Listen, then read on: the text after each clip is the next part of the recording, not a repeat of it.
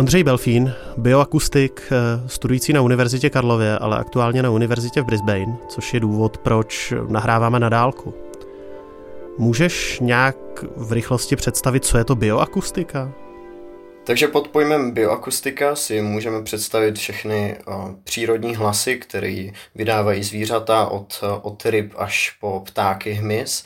A bioakustika se snaží tyhle hlasy popsat a kombinuje to, kombinuje vlastně tu technologickou část, tedy jak nahrávat ty zvuky s tou ekologickou nebo biologickou, co ty, co ty zvuky a hlasy znamenají a v jakém kontextu je ty zvířata vlastně vydávají a jak komunikují navzájem. Ty už se v minulosti vlastně tím zabýval ještě na střední, kdy si v rámci svojí sočky zpracovával uh, monitoring lejska, což je pták. Uh, tam byla taky nějaká bioakustická rovina, jestli jsem to správně pochopil. Přesně tak, tam, jsem, tam jsem se k tomu dostal, začal to vlastně pouhým monitoringem, že jsem chodil do lesa a dělal to, co dělá většina ornitologů, tedy určuje druhy na základě zpěvu, dokáže rozeznat jednotlivé druhy ptáků od sebe podle toho, jak odlišně zpívají. A u mě to šlo ještě dál, že jsem si všiml, že jeden konkrétní druh, teda ten lejsek malý, nejenže zpívá jinak než třeba kos, ale že ti jedinci navzájem zpívají odlišně, natolik odlišně, že člověk, který je pravidelně ty lejsky poslouchá, to dokáže rozeznat. Takže tam jsem začal se víc zajímat o tu, o tu bioakustiku a zjišťovat, co, co to obnáší. Jenom v rychlosti znamená to teda, že je možný identifikovat jedince podle toho zpěvu? Přesně tak. V některých případech můžeme rozlišit říct, tohle je Pepa, tohle je Karel. Tady u toho druhu je, je takový fenomén, říká se tomu dialekty, je to podobné jako u lidí, jako když Ostraváci mluví krátce nebo Pražák jako Pražák, tak u těch ptáků funguje něco podobného, akorát nejsou izolovaný v městech, ale třeba oddělený horama a ty, ty hory, které oddělí dvě populace, vlastně způsobí to, že ti ptáci zpívají nějak jinak na jedné straně hor a na druhé. Ale tady je to ještě zajímavější, že ten pták uh, má různé tyhle dialekty, ale nemo, nejsou tam žádné ty geografické bariéry a nevíme, jak ta variabilita vznikla a proč ti ptáci zpívají tak různě. Takže to, to mě zaujalo na tom druhu a tomu jsem se vlastně věnoval v té práci. Mělo to nějaký závěr ta práce? Bylo tam vysvětlený, proč zrovna tady ten druh má natolik jako odlišný ty dialekty? Uh, Vlastně ten závěr jasný není, tohle je největší otázka. Tím mm, je to šestý rok, co se tomu věnou, nebo momentálně zpracovávám data z poslední sezóny. A, a vlastně není tam jasný vysvětlený. Já jsem ten výzkum musel pojat uh, celoevropsky, uh, ne, nezaměřovat se jenom na populaci to, toho druhu v Česku, ale v celé Evropě, aby, abych měl jasný obrázek o tom, co se děje. A vlastně není tam žádný vysvětlení, takže musím jít víc eh, do evolučního vlastně vzniku těch zpěvů, jak se ti ptáci ten zpěv učí. Víme, že u některých druhů se to učí z otce, z otce na, na děti, že ty eh, mláďata poslouchají eh, ty rodiče, když zpívají, samce hlavně v našem, v našem podobném pásu a, a není tam jasný vysvětlení teďka. No. Možná bych se vrátil ještě k těm datům. Jak si můžu představit, že probíhá ten tvůj sběr dat v terénu? Uh, tak teď vlastně, to, když to vezmu obecně u té bioakustiky, hodně závisí na tom, uh, co chceme zjistit. Jestli se zaměřujeme na konkrétní druh a chci vědět třeba, jestli ten lejsek uh, zpívá jiným dialektem než jiný lejsek, tak šáhnu po nahrávadle, který, který je velký, má směrový mikrofon a dokáže mi poskytnout opravdu velmi kvalitní data a potom sleduju, pozoruju malý rozdíly ve frekvencích toho zpěvu, počítám jednotlivé noty, noty toho zpěvu a, a, ta, a takovýhle detaily. Ale já jsem v té práci kombinoval oboje, jsem nahrával ty, ty, ty lejsky takhle podrobně, ale zároveň jsem použil něco, čemu vlastně v Česku říkáme uh, akustický monitoring, kdy, kdy jsem uh, používal menší diktafony, takový běžný, který používají novináři. A tyhle diktafony neposkytnou tak kvalitní záznam o zvuku, ale poskytnou nám informace dlouhočasový o tom, kolikrát ten eh, pták zpívá, kdy začne zpívat a o toho se odvící řada dalších eh, potom závěrů, co z toho můžeme zjistit. Takže si to můžu představit tak, že ty si vzal několik standardně vydávaných, pro, vyráběných, prodávaných diktafonů a ty si rozmístil někde po lese. Přesně tak. Přesně tak, dal jsem je do voděodolných obalů a vytipoval jsem si vodní místa tak, abych se dostal co nejblíž k těm samcům zpívajícím a o tom, o tom můžu, můžu povídat později, co, co to obnáší. A, a nechal jsem je tam takhle 4-5 dní nahrávat a tohle jsem dělal dva měsíce v kuse, 4-5 let, no, aby, abych nazbíral ten, ten vzorek dat, který je potřeba. Eh, tak mě napadá, že používání tady těch, řeknu, jako spotřebitelský, té spotřebitelské elektroniky, tak asi přináší nějaký úskalí, ne? Protože ta věc na to není stavěná, ty už si zmiňoval, že si je musel zabalit tak, aby byly voděodolný. Nicméně, co třeba napájení, jestli to má nahrávat několik dní v kuse, tak eh, to k tomu musíš přidělat nějaký externí baterky, ne? Přesně, uh, přesně tak.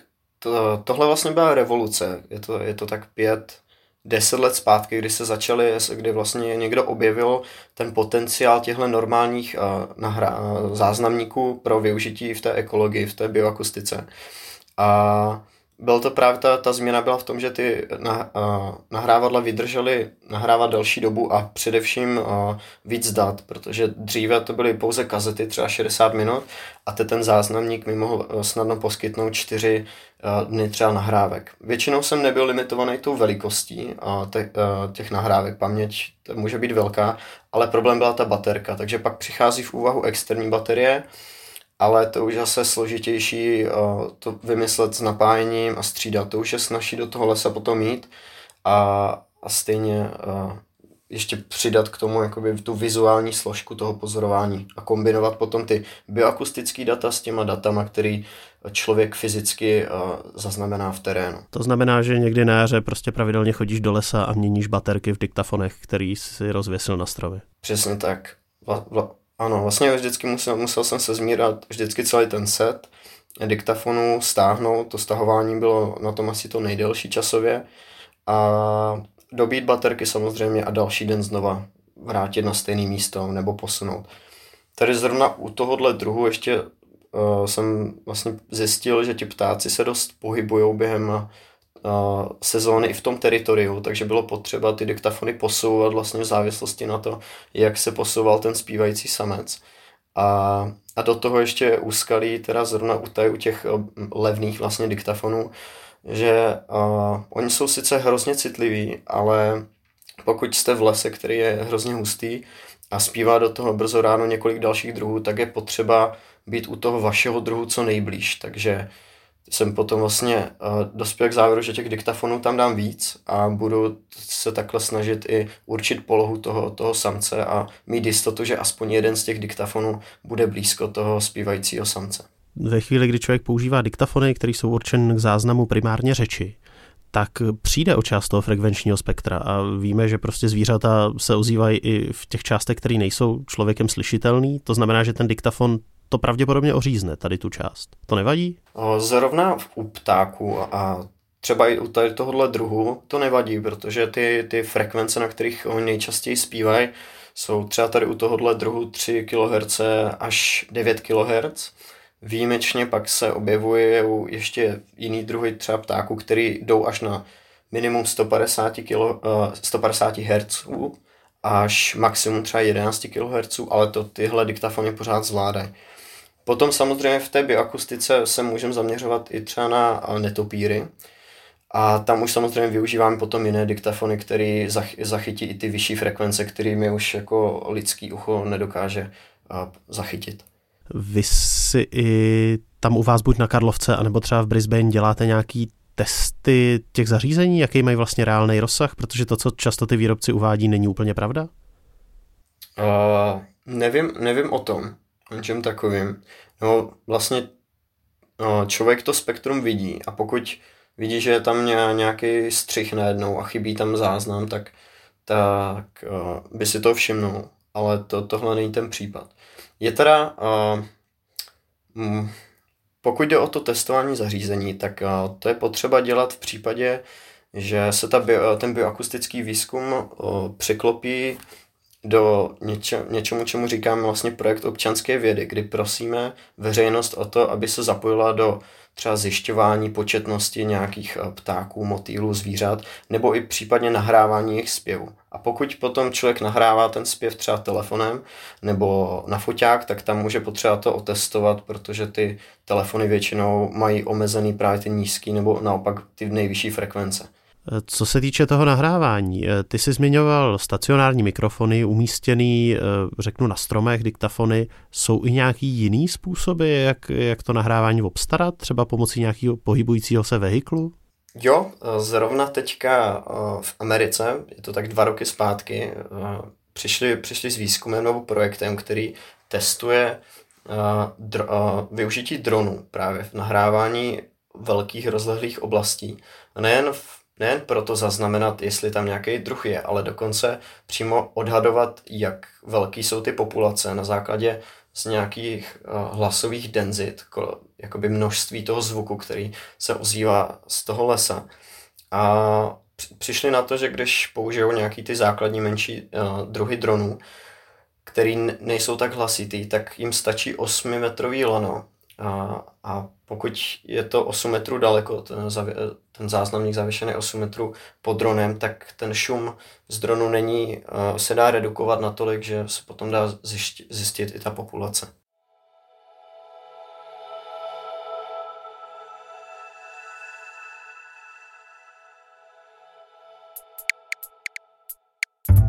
Zajímá vás, co hýbe českou politikou a společností? Pak pro vás máme podcast Vinohradská 12, kde každý pracovní den rozebíráme jedno téma víc do hloubky. Získáte tak přehled, který z běžného zpravodajství obvykle nedostanete. Vinohradskou 12 najdete všude tam, kde jste zvyklí odebírat svoje podcasty. Asi popojedeme dál v tom zpracování. Když ty ty data stáhneš, tak jsou to nějaký vavy, který máš na disku. Jak se s tím pracuje dál? Ta práce je čistě ruční, že to posloucháš, nebo máš nějaký nástroj, který ti umožní třeba to efektivněji střídit, že když jsou tam 24-hodinový záznamy, tak poslouchat to všechno i třeba zrychleně je trochu problém. Za těch pět let se to hrozně, hrozně posunulo a když jsem začínal před těmi pěti lety, tak vlastně nejefektivnější způsob, který jsem používal, byl český program, který právě vytvořil jeden bioakustik, nebo skupina bioakustiků, který vlastně vzal ty nahrávky a rozstřihal je, udělal z nich minutové výstřižky a vytvořil z nich spektrogramy v podobě GIFů. A člověk si potom otevřel ten GIF, mohl si teda rovnou přehrát i, i hlas zrovna, co byl schovaný za tím GIFem v té minutové nahrávce. A takhle dostal rozsekanou po minutách tu, tu celou nahrávku, třeba celý ten den v tom lese dostal takhle po minutách a, a proklikoval to a vlastně to kontroloval vizuálně. Takže především, když se nahrávají třeba sovy v noci, teda druh, který se ozve jenom párkrát za noc a jinak je ticho, takže ta nahrávka je celá černá a potom se tam najednou ozve, je tam nějaký vyšší frekvence uh, někde v určitých oblasti eh, té, v tom frekvenčním rozmezí, tak člověk jenom kliká a hledá prostě tu jasnou strukturu té sovy a, a vůbec tu nahrávku neposlouchá. Pak si poslechne, ujistí se, že je to ona a jde dál. To znamená, ty když to naposloucháš, tak jsi schopný si označit ty místa, kde ten pták zpívá. Eh, jak to zpracování probíhá dál? O, ještě jsem vlastně nedopověděl. To, tohle byla ta Tohle je ta nejjednodušší verze, co člověk může udělat. Proklikat to, ať už vizuálně, takže si ty nahrávky převede do spektrogramu, ať už pomocí programu, který to rozstřihá, nebo, nebo si tam převede celou tu nahrávku a postupně si ji pouští nebo projíždí vizuálně.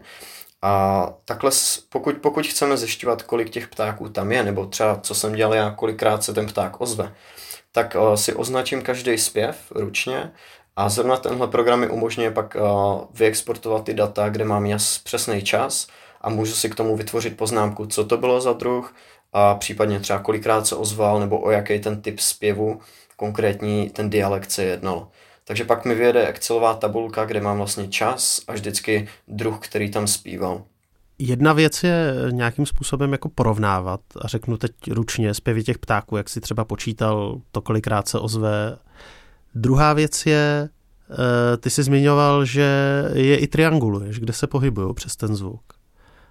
Jaký vybavení používáš k tomuhle tomu? Protože co mě napadá jako první věc, ty diktafony, když je koupím někde v krámě, tak pravděpodobně nebudou srovnatelný, ani co se týče dohlasitosti, ani jako budu mít problémy synchronizovat v čase a jak z nich teda potom budu něco triangulovat, když mám tady ty dva, tady ty dva problémy.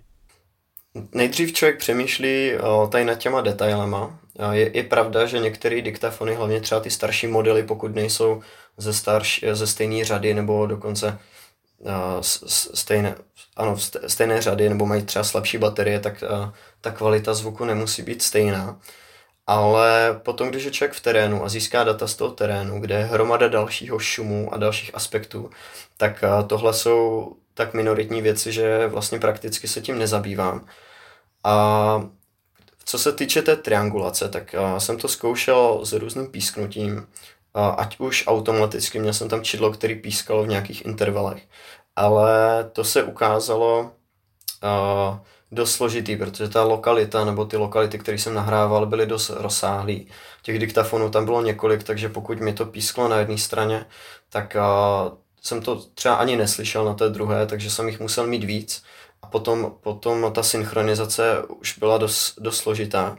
Ale co jsem vlastně ukázal jako nejlepší, tak uh, najít nějaký přírodní uh, zdroj, třeba letadlo, který je přírodní zdroj, nějaký zvuk prostě v tom lese, který, ať už to bylo štěknutí třeba srnce, nebo, nebo letadlo, který přiletělo, tak uh, to, to mi sloužilo jako nejlepší bod, od kterého jsem se odpíchnul a potom už viděl, jak ten tak zpíval a vlastně vždycky si našel ten konkrétní zpěv.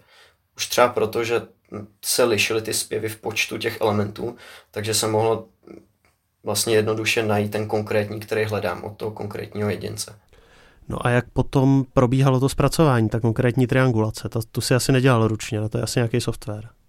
O, dělal jsem to kombi, kombinací, ale uh, vlastně jsem vždycky musel odhadnout z každého, uh, kaž, v kaž, pro nějaký určitý časový uh, úsek, uh, odkud ten pták se ozýval. A vlastně vycházelo to z odhadu, je to všechno odhad, takže jsem vytyčil na základě nějaký GPS dat, odkud ten, z jakého směru to šlo, je to stereo, takže jsem mohl určit, který diktafon, jak daleko, měl jsem tam taky stopy, takže jsem věděl, jak hlasitý zvuk byl jak daleko. A taky jsem vždycky to synchronizoval pro trio těch diktafonů, takže jsem tam byl v tom lese fyzicky a když ten pták zpíval, tak jsem zaznamenal přesnou jeho pozici a mohl potom vlastně si otestovat ten můj odhad.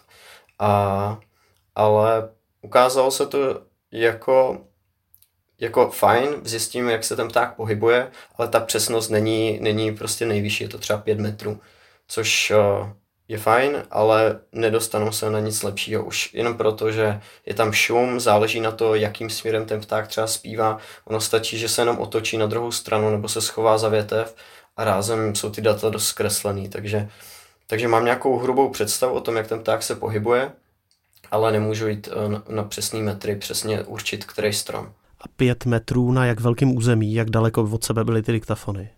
Jo, tady to záleží, taky byl samec od samce, ale to, ty diktafony byly třeba 80 až 120 metrů, ně, někde v maximu, ale pak, se, pak, pak jsem tam měl třeba ještě druhou linii těch diktafonů, který to zase zpřesnili víc, takže to, ten, ten rozsah mohl být třeba 40 až 100 metrů. Tohle je triangulace, ale řekl bych, že asi věc, která jako lidi zajímá samozřejmě víc, je určování druhů těch zvířat podle toho, jaký zvuky vydávají. Eh, co jsem viděl, tak asi dosavadní jako výsledky pro veřejnost nejfunkčnější, tak má univerzita Cornell v Americe, která má svůj program BirdNet a tam kromě toho, že teda oni automaticky určují ptáky, který řvou u nich eh, v parku, tak zároveň umožňují tam nahrát vlastně zvuk a ten program vám ten zvuk vyhodnotí. A co jsem teda měl možnost vidět, tak je to překvapivě přesný. Jak tady ty věci fungují vevnitř? Tak uh, zrovna ten BirdNet nebo podobný programy, kterých, kterých teďka přibývá v celém, po celém světě i v Evropě, tak fungují na umělé inteligenci nejčastěji, uh, kdy nechají otrénovat, vytrénovat tu, tu, tu síť uh, vlastně vzorkem typických zpěvů to, toho konkrétního druhu. Takže vezmou, vezmou třeba pěnkavu, vezmou tisíc zpěvů pěnkavy a naučí, na, na, naučí tu síť, tohle, tohle je pěnkava. A většinou to vychází, a třeba i jiný programy, se kterými mám zkušenost, pracují často tak, a, a, že určí velikost, a, délku toho zpěvu v nějakých počtu sekundách, protože ta, ta je většinou stabilní, takže ta pěnkava vždycky zpívá třeba 3 vteřiny, to se nezmění, nebo 3 až 3,5 vteřin a potom frekvenční rozsah a nějaký třeba, třeba píky těch frekvencí, že víme, že koncovka třeba to zpěvu je hlasitější než ten předtím. A když se dá tohle všechno dohromady a ten zpěv není v šumu nebo není překrytý jiným, jiným druhem, tak, tak to funguje velmi dobře. Třeba ten Bernet, ten má, ten má parádní výsledky, Problém je eh, ve chvíli, kdy to vezmeme nahrávku brzo ráno, třeba z lesa, kde zpívá 20 druhů přes sebe, do toho je tam třeba vítr a je to nahraný na telefon, který nemá tak dobrý mikrofon a v tu chvíli už ten program, problém, eh, program má, má problém se s tím poradit. Vypadá to, že v budoucnu bude možný jako tady tu otázku toho šumu vyřešit? Že, že ten software jako se zpřesní i navzdory tomu, že bude používaný na těch koncových zařízení běžných uživatelů, že to bude nějaká apka do mobilu, to znamená, že kvalita těch nahrávek bude povětšinou mizerná? Mm, vlastně teďka, co vím, tak vlastně využívají těch trochu horších nahrávek, je testujou, testujou ty horší nahrávky, takže, takže ta síť se, se lepší, jak přibývají ty horší nahrávky. Ale, ale je to problém, protože není vlastně tlak eh, na výrobce telefonu zlepšovat ty mikrofony. Takže ty mikrofony budou furt stejný. Ale co třeba dělá ten Cornell, a, tak kombinuje ty, tyhle data a, bioakustických analýz toho Birdnetu spolu s daty z velké databáze eBird, a, databáze, kam lidé dávají záznamy o pozorování ptáků a je to vlastně i real time, jakási předpověď počasí, tak předpověď tahu ptáku nebo výskytu ptáků. Jsou tam miliony, tisíce, tisíce záznamů. A ve chvíli, kdy člověk chce určit hlas ptáka, tak tam kromě, kromě té nahrávky zadá také polohu, samozřejmě termín, čas. A, a tahle aplikace potom vlastně kombinuje data, nějaký pravděpodobnostní data, který druh by se tam mohl v tu dobu vyskytovat a jaký zpěv je nejpodobnější. Takže jestli to správně chápu, tak ta cesta toho zpřesnění je využít i jiný zdroje dat, kterými pomůžou vlastně oříznout ten prostor, ve kterým já vybírám, než že bych jenom spolíhal na to, že se ženu kvalitnější nahrávku. Přesně tak. Je to, je to trochu, trochu jako by to obchází ten problém, protože ten je, ten je tak velký, že to asi nevyřeší. Ti ptáci budou vždycky zpívat přes sebe a i když má člověk velmi dobrý diktafon, tak, eh, tak si nepomůže. Ale tohle, tohle je cesta, jak to zlepšit. Potom další trochu úskalí uh, je, že ptáci nespívají jenom ten hezký zpěv, který slyšíme, který ty, ty, tyhle programy umí poznat, ale často ti ptáci používají něco, čemu říkáme volání. Jsou to jen takový krátký hlasy, třeba kontaktní pípání, hlavně na podzim nebo během migrace. A to, potom to znamená, že jeden druh se dokáže ozývat třeba 30 různými hlasy a to už potom je dost problém pro tu neurovku. Tam, tam, tam už to ta podobnost těch hlasů je tak velká, že, že už je problém to poznat. Napadá tě nějaký příklad praktického využití bioakustiky, nebo je to zatím jenom vlastně výzkumná metoda určená pro akademiky? No už, už teďka, no teďka už něk, několik let uh, je především bioakustika důležitá v monitoringu uh, druhů, který, který jsou ohrožený a který jsou těžko, těžko prostě, uh, těž, těžký nějak dohledat, sledovat Dost se to používá v, mořským, v mořské biologii. Tam se používají diktafony, takzvané hydrofony, který, který dokážou nahrávat i pod vodou a využívá se to hlavně k monitoringu ohrožených třeba veleryb. A, nebo potom v Africe a zase dělali velký výzkum na výskyt slonů a jejich ochranu. A neposlední, pokud, pokud přemýšlím o té praxi, tak teď jsem viděl několik prací, které uh, využívají analýzy hlas třeba kuřat nebo prasat k tomu, aby zjistili, uh, jak jsou na tom zdravotně, v jaké jsou kondici. Vlastně umístějí diktafony do klecí kuřat, slepic schovaných normálně velkochově a pokud to, to zvíře není v dobré kondici, tak se ozývá na jiných frekvencích nebo, nebo jiným hlasem, takže ho dokážou identifikovat a případně nějak řešit dál. Třeba celkově jako zdravé, zdraví té populace nějak no, sledovat. Kam by se měli posluchači podívat, pokud by je tady to téma zajímalo víc a chtěli by se o tom dozvědět něco víc? Tak uh, určitě přímo třeba na stránky toho BirdNet, kde uh, si každý uživatel může zkusit vlastně real time uh, určení těch druhů, kdy si nahraje demo nahrávku třeba z domu, nebo si stáhne přímo tu aplikaci. Potom rozhodně třeba k tomu ptačímu zpěvu doporučím stránku xeno pomlčka canto, kanto.org, kde je obrovská největší světová databáze ptačích hlasů. Tam člověk může zjistit, jaká, jaká je ta variabilita. Co se týče těch technických věcí, tak uh, dost uh, populární je teďka uh, programovací jazyk R, nebo, nebo jo, Rko, uh, RStudio, který teď vytvořilo novinové balíčky právě na analýzu zpěvu, včetně, včetně nějaký AI. Měl, měl jsem s tím nějakou zkušenost práci a vypadá to dost nadějně, takže, takže zkusit si vygooglit R Studio a Bioacoustic a analýza dat a, a tam, tam je k tomu spousta, spousta zdrojů. Já ti děkuju. Tohle byl další díl podcastu Dataři.